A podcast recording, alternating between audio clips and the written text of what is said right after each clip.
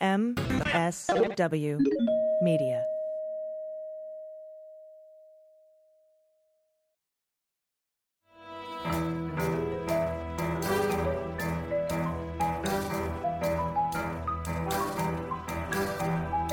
The rule of law is not just some lawyer's turn of phrase. It is the very foundation of our democracy. The essence of the rule of law is that like cases are treated alike. That there not be one rule for Democrats and another for Republicans, one rule for the powerful, another for the powerless, one rule for the rich and another for the poor, or different rules depending upon one's race or ethnicity. To serve as Attorney General at this critical time is a calling I am honored and eager to answer. So yeah, now it's clean up on aisle 45 time. And for a long while yet, it is going to be clean up on aisle 45. And welcome back to Clean Up on Aisle 45, episode number six. I'm Andrew Torrez. And I'm AG. How are you, Andrew? I am fantastic. How are you doing? Oh, I'm good. I'm really good. Today was a today was Christmas for me. and why, he asks, giving her an opening, was today Christmas for you? well, because the Supreme Court of the United States, the big one, the one where Trump nominated three judges, Yeah. uh, uh, decided to not hear the round two of Mazar's case, uh, uh, subpoena case that, that Cy Vance filed. Now, this isn't the Mazar's case that the House filed, but the one that uh, the Manhattan District Attorney filed. And in not hearing and refusing to hear that case, that means the lower court ruling stands, which means Mazars has to fork it over. Yeah, that is exactly right. I suspected we might talk about that a little bit, but uh, but before we dive into that, I I just want to share for for for those listeners that that missed it. We had our first live Patreon hangout and Q and A last Friday over Zoom. We went for over an hour. We answered the questions that people submitted and voted on, and then our fans stayed on the line for like I they could still be there as far as I know, right? Like it was at least it was at least two hours because when I started my Zoom happy hour for the Daily Beans, I had to end the other meeting. It was still going on. So I I love that. That was super cool. yeah, that's that's why because I have the one Zoom account, and come four Pacific time on Fridays, uh, I have to I have to start that second show. Yeah. Um I it I it's a little different than the way we do it on opening arguments. Um it was a lot of fun. It was really really really cool. So, um both the video of that and the audio are up on the Patreon feed over patreon.com slash aisle45pod. And if you support the show at any level, you'll get that first Q&A. It's supposed to be a $2 perk, but, you know, we wanted to share it with anybody who's just uh, given us a buck. Yep, absolutely. And uh, I I honestly had a really good time. And you can also join us. Uh, you can join Andrew and me on the Stereo app, which uh, happens every Tuesday at 5 p.m. Pacific, 8 Eastern. That's also a load of fun. Yep. And that's for the public. So you can join that on the public. Yeah, yeah, anybody can do that. So, um, all right. So, we ready to tackle Mazars? We are. And a little bit earlier, I asked you, please send me a copy of the original subpoena. I was having a hard time finding it buried in all the news today. And there was a very specific reason I wanted to see the copy of that subpoena.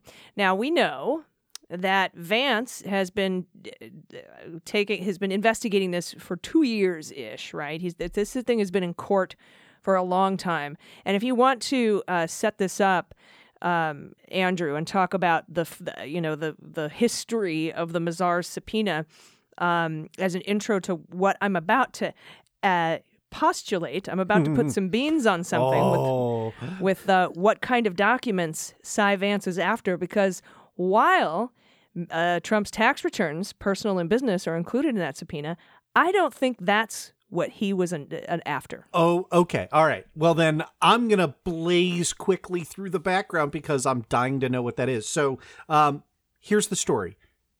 Early 2019, Cyrus Vance, district attorney for Manhattan, uh, impaneled a grand jury in Manhattan, um, and they issued a subpoena to Mazars USA. That's the accounting firm that handles Trump's taxes. They were for eight years of Trump's personal and corporate tax returns and other financial records. And I guess we're gonna get the the drill down from AG with respect to that. So 2011 to the present. So it's now nine years, right? Um, grand juries as as everybody listening to the show already knows are confidential. So we we don't know the full scope of what they're looking at but given that this has been litigated and given some of the things that Vance has said publicly in court right in defending the subpoena we know that at minimum the office was examining potential state insurance tax and bank fraud charges. And that's always been my assumption. Um, a story broke in late December in the New York Times that Vance and his office had interviewed several Deutsche Bank, that's Trump's bank, and Aon, that's Trump's insurer, uh, employees. So I, it's still kind of a black box, uh, but um, but but that's that's how this began even though the subpoena was addressed to Mazars, uh, Mazars, and this is a very common thing to, to do, uh, Mazars basically said, We'll do whatever the court tells us to do. Trump intervened, asserted executive privilege. Uh, you said, we said, everybody with a brain said, that's a fucking nonsense argument. Um, and basically, so did the District Court for the Southern District of New York, and so did the Second Circuit on appeal. And then uh, the Supreme Court in July. And now, mind you, right, this is all pretty that that that that is moving at the speed of light for you know for a, a, a, a, judicial determination. The Supreme Court ruled in July uh, that although the president could assert the normal defenses available to any person resisting a subpoena, he didn't get superpowers because he was the president, right? And that was a seven to two decision, right? This was not close. Um, yes, that was still in the RBG days, but um, it it was still not at all close. Um, I came on your show that day to say, look, um, it mean this means that Cy Vance could potentially see Trump's taxes before the November election. Now, we know that it didn't quite happen that way, but but I want to remind people how close we got. Right, it went back down for a hearing on the defenses available to ordinary people, which shocker, just as I said, your ordinary people defenses are really, really not good, right? Like by and large, people have to comply with subpoenas that are issued by grand juries, right? Yeah, and as soon as we read it, we're like, this isn't going to win either. Yeah, and and so uh, again, same proceeding. District court said, "Yep, we've heard it, we've listened." Uh, Trump tried to amend. I, uh, there was like a bunch of garbage, but basically, uh, the district court was like, no Peru. Went up to the Second Circuit. The Second Circuit said no Peru. Um, and then on October 13th, that's when Trump appealed to the Supreme Court. Um, filed a, a, a, petition for writ of certiorari, um, and also separately moved for an emergency order staying the Second Circuit's judgment, right? And you have to do that because otherwise, presumptively, like court decisions take effect once they're ruled, right? Um, and so his standard was the same that you would need to meet to get an injunction, right? That is, you have to show irreparable harm, which he had a decent argument on, right? It, it you have to show that that that um, this can't be fixed and the idea that like you couldn't put the genie back in the bottle once somebody has seen your tax records of criming probably good point um although not not sure how much you want to lean into that one. Um, yeah, well, I mean, you and I kind of trashed the irreparable harm thing by saying these aren't weren't being released to the public; they were being released to a grand yep. jury. And and and that was the counter argument: was grand juries keep it confidential. Um, there is some case law that basically says, yeah, but you know, prosecutors aren't always the most tightly lipped. Whatever. It wasn't a ridiculous argument on irreparable harm. Where it was ridiculous was on uh, likelihood of success on the merits, which was zero. Right. Yeah. Their position was utterly without legal merit. And you have to balance those two things, right? Like the more likely you are to win, the less the showing of irreparable harm and vice it's versa. It's weighted. Right. Yeah. It's weighted. Exactly right. Um, so Cy Vance struck a deal. And this is a deal that I would have taken at the time. Um, basically said, okay, look, while you're briefing this to the Supreme Court, we won't enforce the subpoena, um, but we want an expedited briefing schedule. Right, and they did. They they, they the the the motion was filed on the 13th, and all briefing was concluded on the 19th, right? So again, that is making lawyers work overtime on the weekend, right? And the weird thing was then it just sat.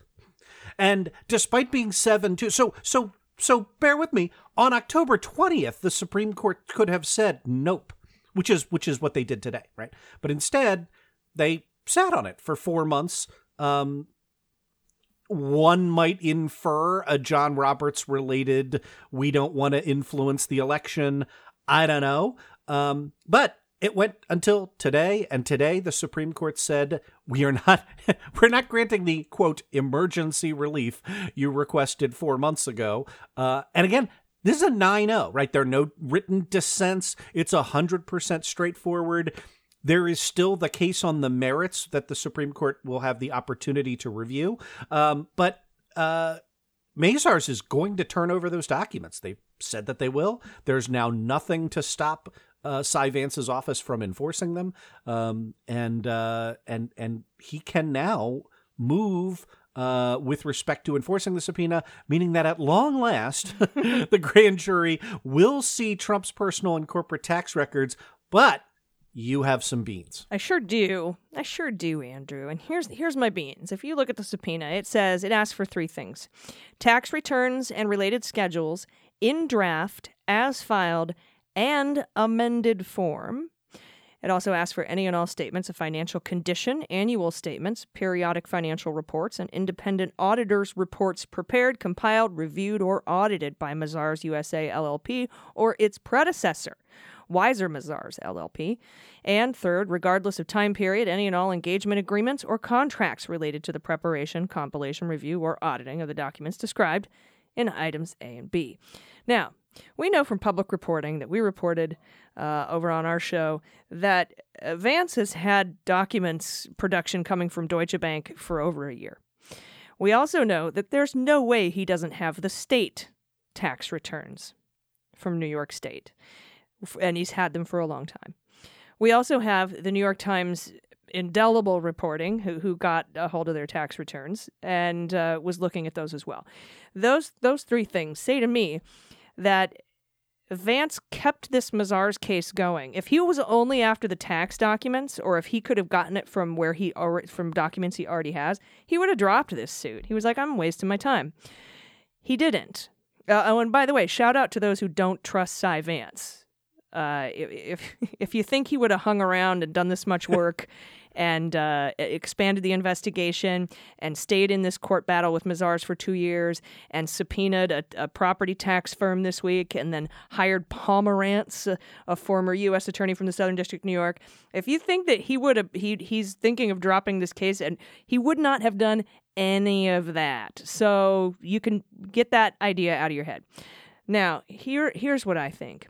I don't think he's looking. There was some sort of, and I said this, God, I said this a year ago. There's some sort of smoking gun document that they think Mazars has that could help prove intent, right? Because, Andrew, you have even said that, uh, and I've, I've talked to Elie Honig too, that a defense could be hey, I'm the CEO. I don't get involved at that level. My tax accountants are responsible for that. My lawyers told me it was okay. I was under the impression it was fine because my accountant said it was fine. But if there's some sort of memo or amended tax return or letter of intent to file or something from Mazars, their, his accounting firm, recommending, hey, maybe don't take that easement deduction on Seven Springs Estates because you use it as private land. Or, hey, maybe your, uh, you know, I've noticed here that your valuation of your property is, is different than uh, what it's registered at with Zillow. I don't know. Some sort of a memo to Trump or the Trump organization saying, uh, I'm warning you, this isn't legit. And, and Trump says to go ahead and file it anyway. That is the kind of documentation I think, and that and I have no proof of this other than what I've told you based on my speculation. That's what I think Vance is waiting for from Mazars. And I mean, so I I think that's super. I, I think that is very. uh, It, it is a very lawyerly approach to what would count as a smoking gun. And let's sort of spin this out a little bit.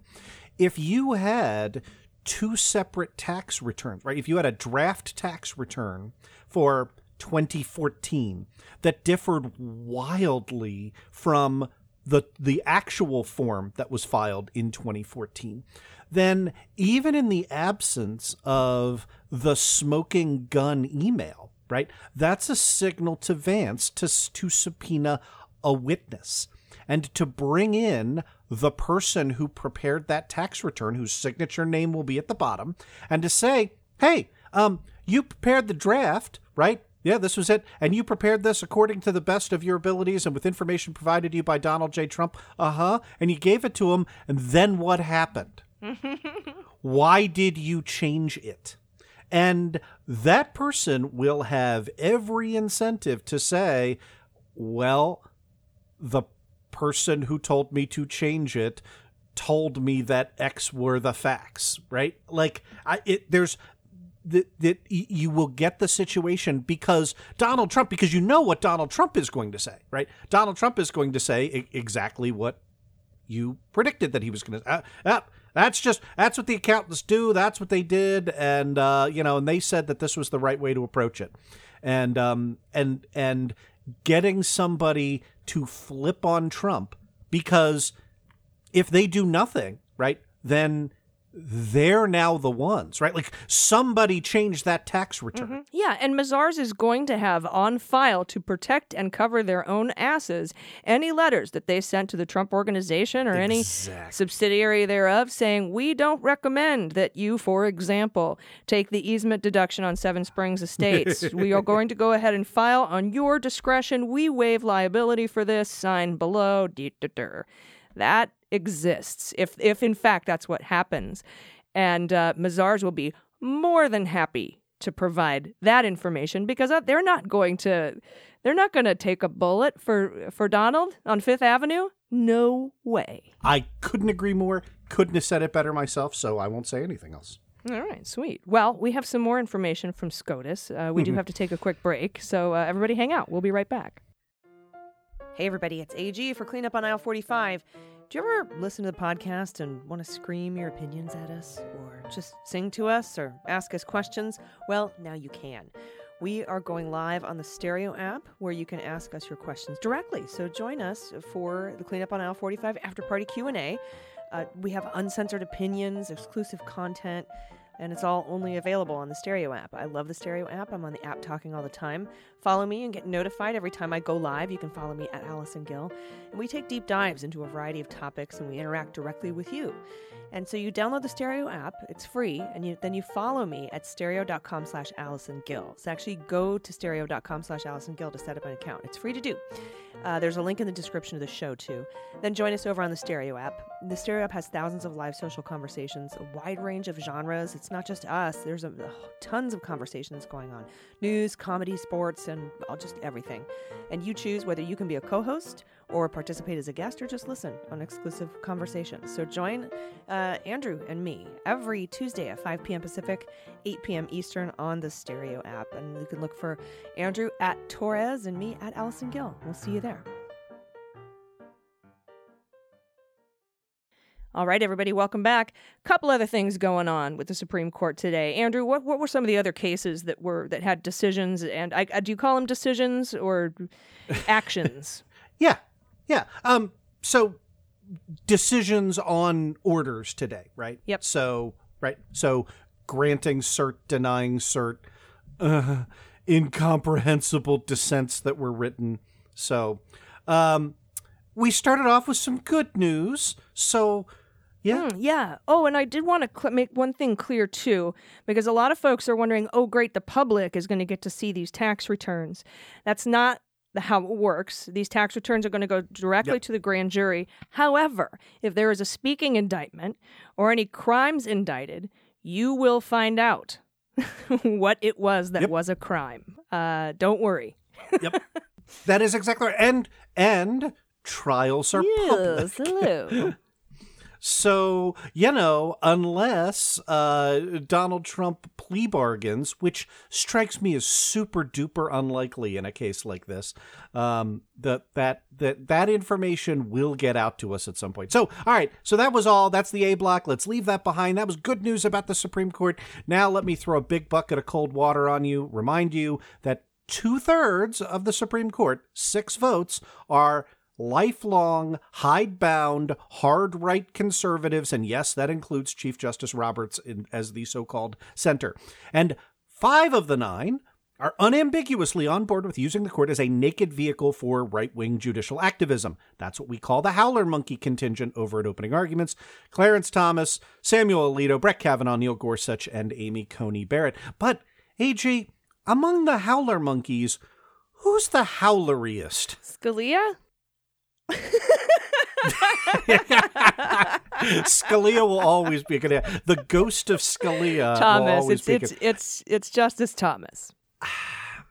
Yeah, it, it's if were it not for the only argument against Thomas and his closest competitor Yeah, is yeah. Sam Alito, right? The only argument against Clarence Thomas is that when it comes to voting rights cases uh, in which the open criterion was suppression of African American votes, which happens a terrifying amount of times um you know where public officials will say like no no no you don't understand. We don't want the n words voting right? Like that happens in real cases. Um other than clarence thomas joining in on those sorts of cases um it's thomas Today's Supreme Court orders confirm his widening lead over Sam Alito as the howleriest of the howler monkey contingent. Here, are- here are the two cases where the Supreme Court denied cert today. They were private citizen election cases. They're captioned Republican Party of Pennsylvania versus Veronica DeGraffenreid, the acting Secretary of Pennsylvania, and Jake Corman, and I don't know who Jake Corman is, but versus the Pennsylvania Democratic Party et al. Case numbers 20-542 and 20-574. You know, Jake. Yeah. They're part of what I've called the mm. rat fucking mm. cases in Pennsylvania. Okay. And and what happened here was, and I came on your show to talk about this, the Pennsylvania Supreme Court, okay, upheld state board of elections regulations that said, hey, since you know we live in a plague infested hellhole dystopia, when you're mailing in your ballots, we can count ballots that are postmarked by election day but received up to three days later. And again, with what Louis DeJoy did with the USPS, those could have been mailed a month earlier, two months earlier. Um, that went all the way up to the Supreme Court. Um, and uh, this was Amy Coney Barrett was on the court but took no part in this initial consideration.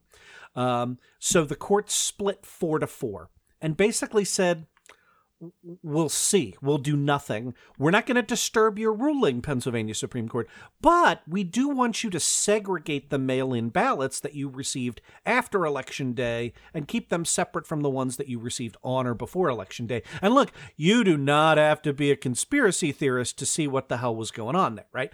If Biden had won by a smaller margin in Pennsylvania, right, he won by 80,000 votes, 1.15%, right?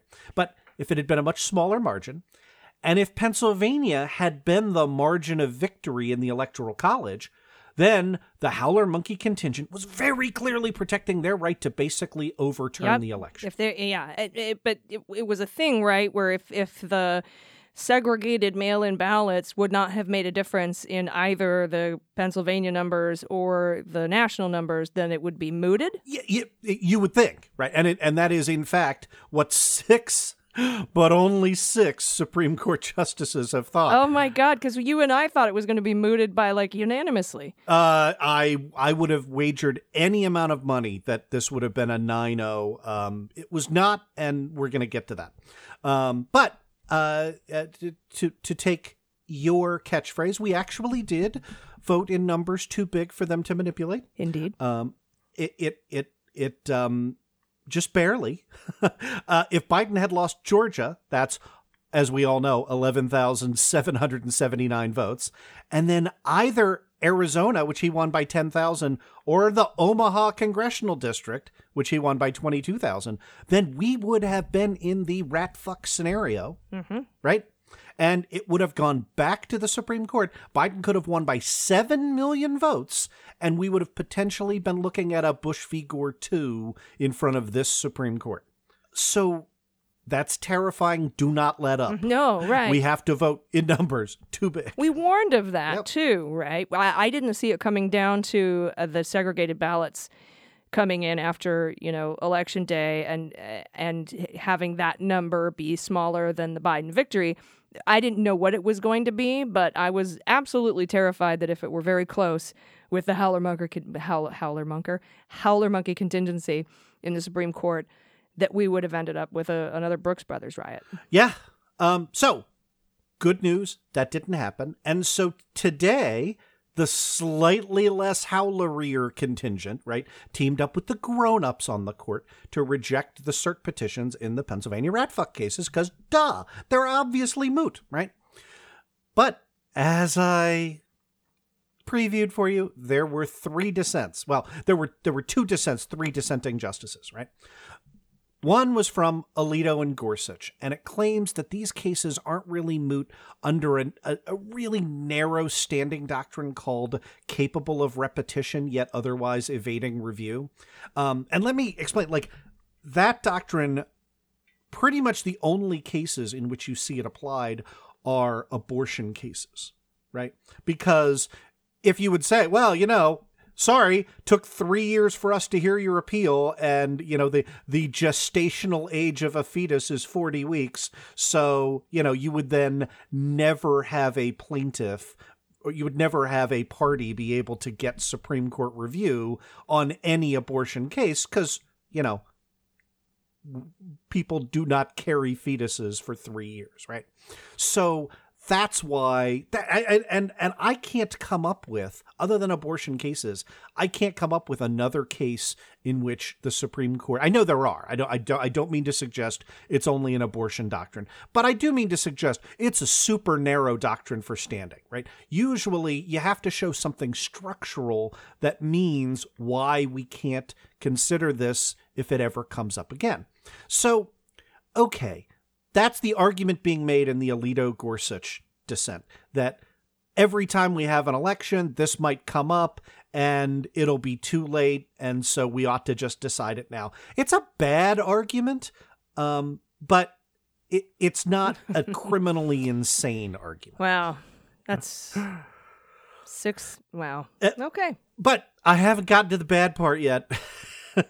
Are you ready? Are you ready for the bad part? Yep. I'm ready for the bad part. So uh, this is the Clarence Thomas, um, you know, incomprehensible dissent, and and and and, and I want to try and convey to you just how bad this opinion is. Right. So, um, something that left, right, and center everybody pretty much agrees on, for better or for worse, is that unless the state is violating core constitutional rights, states have wide latitude in how they run their elections, right?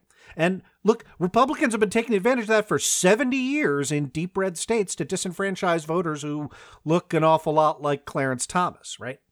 Um, but that's not good enough for the Republicans anymore because Republicans are so deeply unpopular, they're losing everywhere across the country that it's not enough for them to just rig elections in states that have red governors, red state legislators, and red Supreme Courts. There, there, there's not enough of those states anymore. The math doesn't add up. So this cycle saw a number of conflicts in purple states like Pennsylvania and Wisconsin where gerrymandered conservative state legislatures, right, would pass laws trying to restrict voting during a fucking pandemic. And then Democratic governors would step in and Democratic executive agencies would say, all right, that's that's all true, but in the case of COVID 19, we're going to give you three extra days. We're going to liberalize our mail in requirements, that sort of thing. And then it would go up to the state Supreme Court for a final determination. Is that a valid exercise of the executive's powers over our state laws, right? And you would think the party of federalism, the party of let the states figure it out, would be happy with that result. Yeah, but so many of their lawsuits were like, no, it has to be decided by the legislature. It can't be decided by the Supreme Court of that state. It has to be by the legislature. That's what the Constitution says. Meh, meh, meh. It, it and that position, the idea that the U.S. Supreme Court would tell a state Supreme Court that its interpretation of its state laws is inappropriate would would cause our slave owning founding fathers to rise up zombie like from the graves with torches and pitchforks. Well, isn't this isn't this dividing by zero? Because I mean, you're saying no, the state supreme court can't. It's only the state legislature says me, the Supreme Court. yeah, it, it's it's it's I like the dividing by zero analogy because I I can't come up with anything It else. makes my head explode. Like It- uh, it should. You just told me that the only people who can set our rules are, are the state legislatures, and you just set that rule, and you're not you're not the state legislature. yeah, no, it's like that old episode of Star Trek. You're where- pubic hair on the coke can guy. You're not my state legislature. Yeah. It- here's Clarence Thomas's argument. I want to quote him directly. Quote, the Constitution gives each state legislature authority to determine the, quote, manner of federal elections. Article 1, Section 4. Yet, both before and after the 2020 election, non legislative officials in various states took it upon themselves to set the rules instead. As a result, we received an unusually high number of petitions contesting those changes. These cases provide us with an ideal opportunity to address just what authority non legislative officials have to set election rules. Who the fuck are you to do that for the state of Pennsylvania? And and where what happened to we're just calling balls and strikes here? I have an answer for Clarence Thomas. The answer Okay. is not you, bro. Yeah, right. That's who, not you. it this is not the standard the Supreme Court has used in any of the Voting Rights Act cases, as you might imagine. It only became a thing because Trump's arguments in these cases were so bad that even deep red such state Supreme Courts were like, uh, we're not touching this, Sidney Powell, go away. Nine Trump appointed judges in district and appellate court were like, Yep. "Mm, nah, nah. Yeah, it, it's it's terrible. So Thomas's position got got one vote, and and that's good, right? But but look, it is significant when an argument this bad gets set down in writing, even in a dissent that is just one vote, right? This is something that future cases will be able to cite in a dissent as if this were a reasonable construction of the law, and it is not. Oh, and can I also add Clarence Thomas said a whole bunch of other terrible stuff in his opinion that makes me think he's a QAnon supporter who listens to Newsmax on continuous loop? Well, his wife helped bus a bunch of people to the insurrection rally, so I mean, he's got he's got to go. Dude's got to go.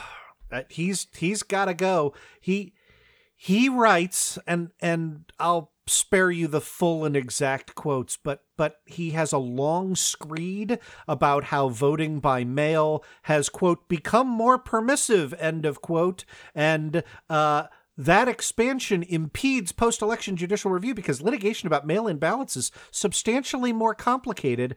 For one thing, as election administrators have long agreed, the risk of fraud is vastly more prevalent for mail in ballots. Oh, hang on, I've got my pearls. Hold on, I've got I've got my pearls right here. Oh, gosh. Let me clutch them real quick. I. uh, I I love that you have the actual pearls right there. That is uh, that is so you.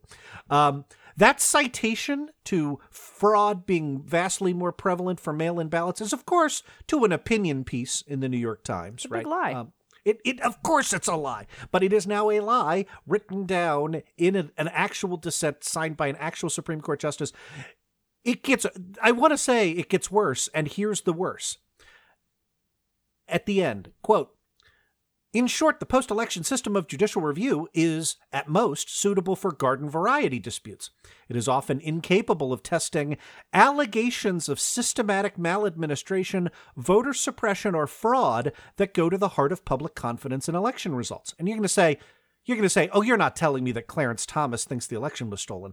I'm going to tell you it's worse than that. I'm going to read, and again, these are word for words what Clarence Thomas wrote in print at the United States Supreme Court. Quote, This is obviously problematic for allegations backed by substantial evidence. But the same is true where allegations are incorrect. After all, confidence in the integrity of our electoral process is essential to the functioning of our participatory democracy. So, yes, that is Clarence Thomas saying, look, even if they're making it up, even if there's zero evidence behind any of these claims, the fact that they've made the claims is why the Supreme Court should adjust uh, should should should deal with them. This is mind-boggling to see even Clarence Thomas saying something like this. I don't even I don't even get it. I'm with you. He's saying even though I'm lying, uh you could believe it and therefore mail-in voting can be fraudulent. And an incorrect allegation left to fester without a robust mechanism to test and disprove it. Now, why the state Supreme Court telling you no is not a robust mechanism is left unsaid. Or 64 losses Yeah. in court. Drives honest citizens out of the democratic process and breeds distrust of our government. So, in other words, this is the Ted Cruz position now written into the law. Like, I'm not saying there's evidence, but I'm saying the fact that people think there's evidence means that people don't trust the government, means that we need the Supreme Court to step in. It's insane. Ladies and gentlemen, I would like to welcome you to the newest agency, the fourth branch of government. It's called the Perception Supreme Court. Everybody, welcome. See, here, facts don't matter. Perception is nine tenths of the law. Next up on the docket. Uh, is the sky blue? No! Bill thinks it's red, and perception is nine tenths of the law. Moving on to the next case. I I want to get T-shirts made that says "Perception is nine tenths of the law." oh, That's my new ad libbed game show. I just came up with it off the top of my head. I, love think it. it's great. I think I think Perception Supreme Court is uh, is where Clarence Thomas sits. yeah. There are no fabulous prizes though. Mm, no, you win Supreme voter Court. suppression and a trail outside of democracy. Welcome. Of course, Mike Lee is all good with that. He thinks democracy is rank and the opponent of liberty. But you know, it, it look i did not expect we would be headed that way that quickly but i think republicans are just good enough at math to know that if it's ever subject to a, a straight popular vote ever again that their that their position is not tenable. So uh gonna get worse before it gets better. Yeah, well, the pendulum has to swing, as Ruth Bader Ginsburg said. Just that that arc of the moral universe is long, and justice grinds slow, right? As we know. i miss her I know, me too. Speaking of Mike Lee, he had some really fantastic questions today for Merrick Garland during the Attorney General confirmation hearings. It started in the Senate Judiciary Committee, which is no longer chaired by Lindsey Graham. Sorry, you burnt. Uh, and we're going to talk a little bit about the Merrick Garland confirmation hearings right after this quick break. So stay with us. Hey everybody, it's AG. Calling all cereal lovers, this one is for you. This segment of Cleanup on Aisle 45 is brought to you by Magic Spoon, a cereal so delicious you will not believe it's healthy. I have been a huge cereal fan my whole life. I used to plop down in front of Saturday morning cartoons, eat like a whole box pretty much, and then drink the delicious milk afterwards. But as an adult, I've been avoiding it because of all of the chemicals and sugar and carbs, just stuff I don't want in my body. But Magic Spoon is different. It's so delicious you will not believe it's made without all the sugar, carbs, or guilt. And Forbes magazine says with cereal that tastes this good and offers so much nutritional value, as opposed to, well, none, Magic Spoon may be the future of breakfast. And I couldn't agree more. Magic Spoon cereals amazingly have zero sugar, 12 grams of protein, and only 3 net grams of carbs in each serving. It is deep breath. Keto friendly, gluten free, grain free, soy free, low carb, high protein, and GMO free. And the best part, it's really, really delicious. It is like, it's so good. And they have four amazing flavors, vintage to the core, right? They got cocoa, fruity, frosted, and blueberry.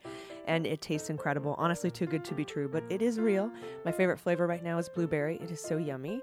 I even snack on it dry uh, as a treat. It's just, it's delicious and it's healthy and nutritious and it's guilt free. So go to magicspoon.com slash cleanup to grab a variety pack. You can try all four flavors today. Be sure to use our promo code cleanup at checkout to get free shipping. Magic Spoon is so confident in their product, and so am I, that it is backed with a 100% happiness guarantee. So if you don't like it for any reason, they will refund all your money, no questions asked. That's magicspoon.com slash cleanup. And use code CLEANUP for free shipping. And we thank Magic Spoon for sponsoring the podcast. And we're back from the break. And AG, just as we were about to leave, you teased our listeners with the only person who calls Ted Cruz a friend, Mike Lee. Um, what what the heck happened with him? The guy who goes to the uh, uh, the Ted Cruz uh, emporium of vampire haircuts. Yeah. oh. the, the, the Ted Cruz Rush Limbaugh emporium of vampire haircuts. Yeah, he was uh, asking today uh, questions of, well, first of all, Merrick Garland, awesome, incredible uh, job today. Uh, I can't, but he batted a thousand. Uh, most of the things the Republicans wanted to talk about were uh, the Russia hoax and nominees that they don't like that Joe Biden has put up. And, uh, you know, Mike Lee specifically was at, tr- treating Merrick Garland like he was there for a Supreme Court nomination, asking him what he thinks of the Second Amendment and how he would read this decision and how he would read that decision. And I'm like, fucking dude. Do you know what the Attorney General does? yeah. And then he had to explain to him in a case.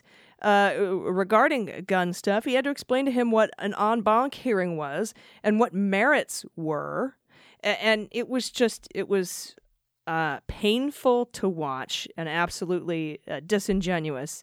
Uh, which most of the Republican questions were. There were some good Republican questions, most of them not so good. But uh, there, it, there seems to there seems to be some support among Republicans uh, for advancing Merrick Garland out of the Judiciary Committee. I think Lindsey Graham and John Cornyn of Texas uh, will likely vote for his advancement out of that out of that committee. But that those are just beans. Yeah, I I, I agree with that, and I think when he comes to the to the full Senate, I think I think Merrick Garland gets seventy plus votes. I I concur. And there were a couple of standout moments today.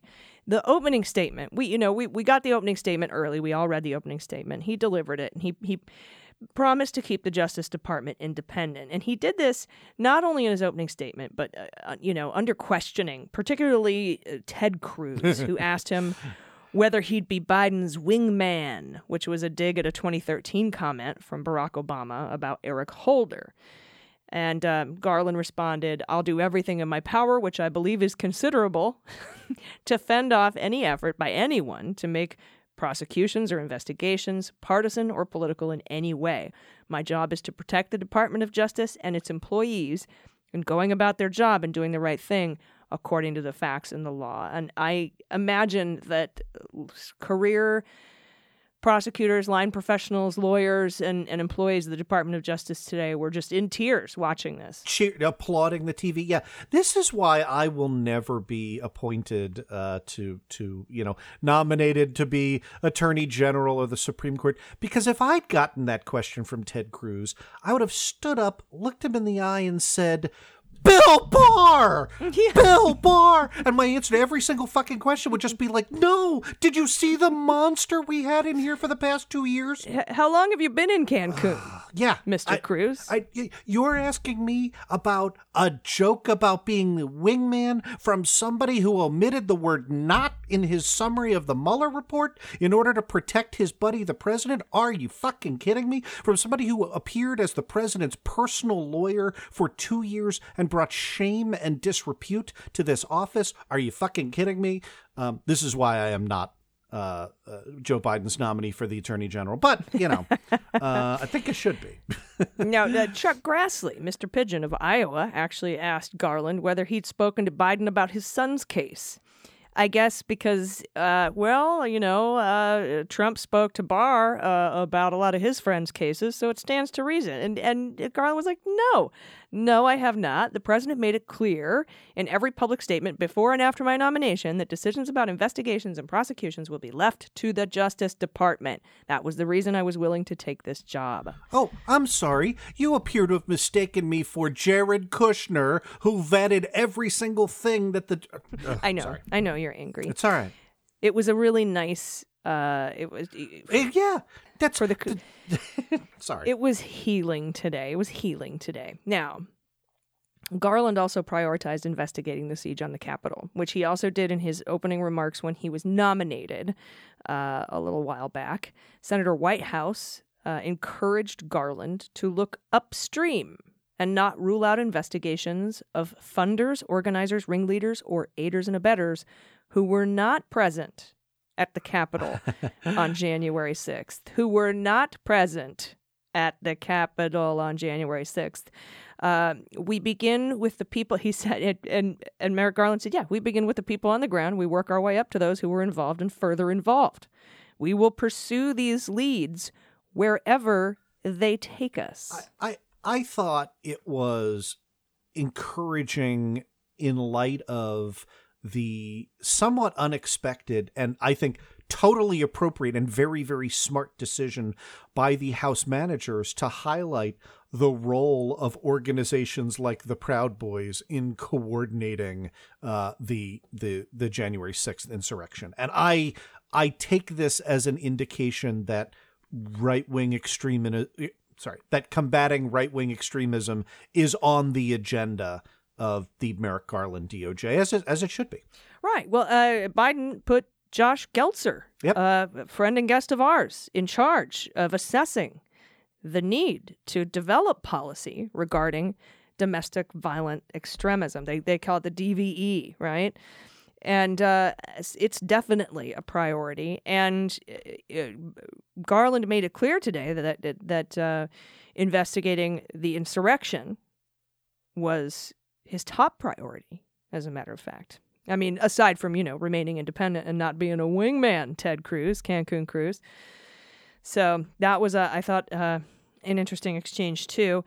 Uh, Garland also talked about changing his views on the death penalty since the Oklahoma City bombing, and I thought that this was really good. He said Monday uh, that, well, that's, to, I just want to let you know because this show comes out Wednesday, and this this happened on Monday.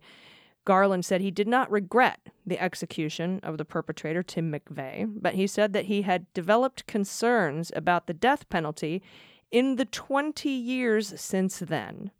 Uh, due to some exonerations of those convicted, the arbitrariness and randomness of its application, and its disparate impact on Black Americans and other minority communities.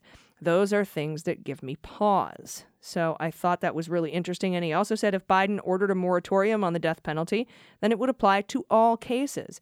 But in response to a question from Tom Cotton of Arkansas, Garland said he had not yet considered whether to recommend to Biden an across the board commutation of death row inmates to reduce their sentences to life in prison. Yeah, let's again point out that uh, the moratorium that was lifted by Donald Trump on federal executions was put into place under the George W. Bush administration in 2003. That often some of the earliest and most vocal proponents of a moratorium on the death penalty uh, came from Republicans who looked at the facts on the ground. And, and look, how you weigh the disparate impact point probably is a red blue issue. How you weigh the unarguable high, unacceptably high rate of coerced convictions, uh, I think crosses party lines. And I think I look at like the Innocence Project and the number of folks that we have ironclad um, exculpatory testimony uh, in the form of of uh, uh of DNA testing that you know proves that they were elsewhere at the time the crime was committed, and and th- they've been able to prove numbers in the teens, right, in the like ten to fifteen percent range, which when you think about proving a negative, right, is uh, strongly suggestive of a system that's broken. Yeah. Well, and now that you're going to start seeing with with some of the decisions narrow as they have been, uh, that people are going to start getting more access to the ballot. Uh, we could start look at the, looking at passing the John Lewis Voting Rights Act if we if we would only change the budget reconciliation rules to circumvent the filibuster. Uh, now that that people have gotten access to the ballot and they have tasted the, the the the right to vote where they had maybe perhaps been suppressed or oppressed in the past. It's hard to put that toothpaste back in the tube. And and this might sound a little extreme, but the Republicans have long uh, relied on small time felonies to put away and to incarcerate people of color and communities of color to take away and strip their right to vote. And I think that you're going to see an amplification, uh, uh, including uh, and, and up to and including the death penalty, of that kind of mass incarceration. You're going to see this battle, I think, going on now because that's really now the only one of now that you know we've gotten access to the ballot or more access to the ballot, I should say. We're not anywhere near where we should be. But now that we're starting to see the light at the end of the tunnel, they're going to really push, I think, really hard on on really tough uh, on, uh, let me let's just say mass incarceration to to try to limit the the Democratic voting community. I think they're going to start looking at that, and I think that's why Garland got all these questions um, today about that, and I think that's why you're seeing some of the stuff come out of Clarence Thomas's mouth as well. Uh, I hope you're wrong, but fear you're right. Yeah. Well, all we can do is is keep fighting, right? Now, uh, Garland on the Durham probe. and here's what's interesting: it, it, would have been super simple for him to commit to not to fire, not firing Durham. Yeah. Right. Uh, but he wouldn't do it. He wouldn't commit to not firing Durham, but says he sees no reason that the Durham investigation wouldn't go forward. Uh, Tom Cotton pressed Garland to explain why he couldn't pledge to give Durham the resources he needed. Ted Cruz, you know, hammered him for a long time. Why can't you? So you know, Barr promised not to fire Mueller, or no, Sessions promised not to fire Mueller. Why can't you promise not to fire Durham? And he's like, look, he's like, look, just no. I'm not going to make any promises without having seen any facts, because that's how the independent Justice Department is supposed to operate. He said he needed to learn more about the investigation before he could make any commitments, but added he didn't have any reason to think that Durham should not remain in place, but he wouldn't commit to it. Yeah. Uh, it isn't it refreshing to have somebody who is a nominee for a major executive branch office to answer questions honestly?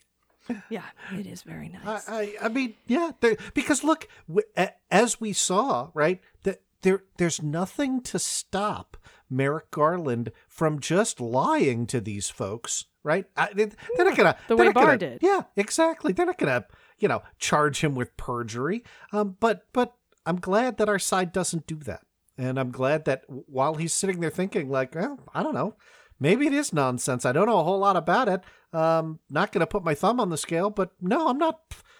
Who the hell are you, Tom Cotton, for me to promise you who I'm going to fire or not fire? Yeah, Ted Cruz, do you promise me you won't leave again for Cancun, or can I get a commitment out of you that yeah. you won't be a dick fucker for the rest of your life, or not?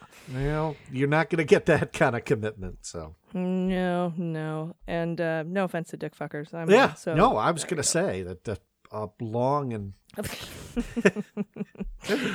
Uh, now, uh, the moment of the day. Yeah. For me was when um, Senator Cory Booker asked him, you know, tell us about why you're committed to being the kind of independent, fair, you know, um, equal justice under the law attorney general. Feel free to use, you know, um, your family background, etc. and the the response was just it's something that I think we will continue to see video of for many years into the future. I I I, I agree, and I and I love that the the the the trigger moment for Merrick Garland, right, in terms of becoming genuinely emotional, crying real tears, um, had to do with what we used to call the American story, right? Being a member of uh, a, a, minority group that was kicked out of every nation in Eastern and Western Europe, uh, and understanding the value of inclusiveness. Um, that did not used to be uh, the the a, a, blue state versus red state issue. It it became as such under Donald Trump, and um, on my uh, more optimistic days, I like to think that you know maybe maybe that could become an American value again. Um, it was also nice to see somebody in a confirmation hearing crying over something other than beer. So I thought that was good. Um, I don't know. You don't. Do you drink, Senator? yeah, no. He was he was talking about how his his grandparents immigrated and he, they were persecuted, um, and uh, America protected them and welcomed them, and it would be his greatest honor to pay that back by by being the attorney general you think I can become. And that's that humility just it was stunning and it was uh, oh, just a remarkable moment absolutely remarkable moment all right well uh, if you want to see video of that by the way uh, we'll put that we'll, can probably stick that up on the on the pa- on the, the patreon page right and Yeah. you can also get it on our uh, get it on my twitter feed if you if you follow at Mueller she wrote or uh, I, I tweeted it out from there and from my from my personal account allison gill i was just totally stunned and and floored by the the absolute beauty of that moment. So I would check it out if you get a chance. It's only about a minute long. Um, uh, we're, we will be right back because we have some people to say bye bye to. So uh, stick around and uh, we'll be right back after this break. And now we get to what is quickly becoming my favorite segment on the show. Although, you know, we got to dig a little deeper each week. It's time for goodbye to you. yes, it is. And we begin with the continued exodus of U.S. attorneys from the Department of Justice. As today, we learned that Ryan K. Patrick, lifelong Republican Party hack, the guy who was appointed to the bench by Rick Perry and then named U.S. attorney for the Southern District of Texas by Trump in 2017, will resign effective February 28th. What's super gross about Patrick is that his departure press release, which he clearly wrote himself, uh, Patrick praises himself as a prominent leader of the ever increasing immigration debate. Yeah, that uh, uh, announced that he was proud of the resources he diverted to border cases, his 96% conviction rate, and the fact that his office charged 25,000 defendants during his three year stint as U.S. Attorney. So, bye bye. Um, joining Patrick, and I mean, look, we can't do all these guys individually, are Matthew G.T. Martin of the Middle District of North Carolina. Bye bye. Bye. Michael Bailey, Arizona. bye. Bye. Jason Dunn from Colorado. You burnt. Kenji Price of Hawaii. Bye bye. Ron Parsons from South Dakota. Bye bye. And Donald Q. Cochran of the Middle District of Tennessee. And I mentioned Q not just because of the Q middle name, but that's the only way you can find him on Wikipedia.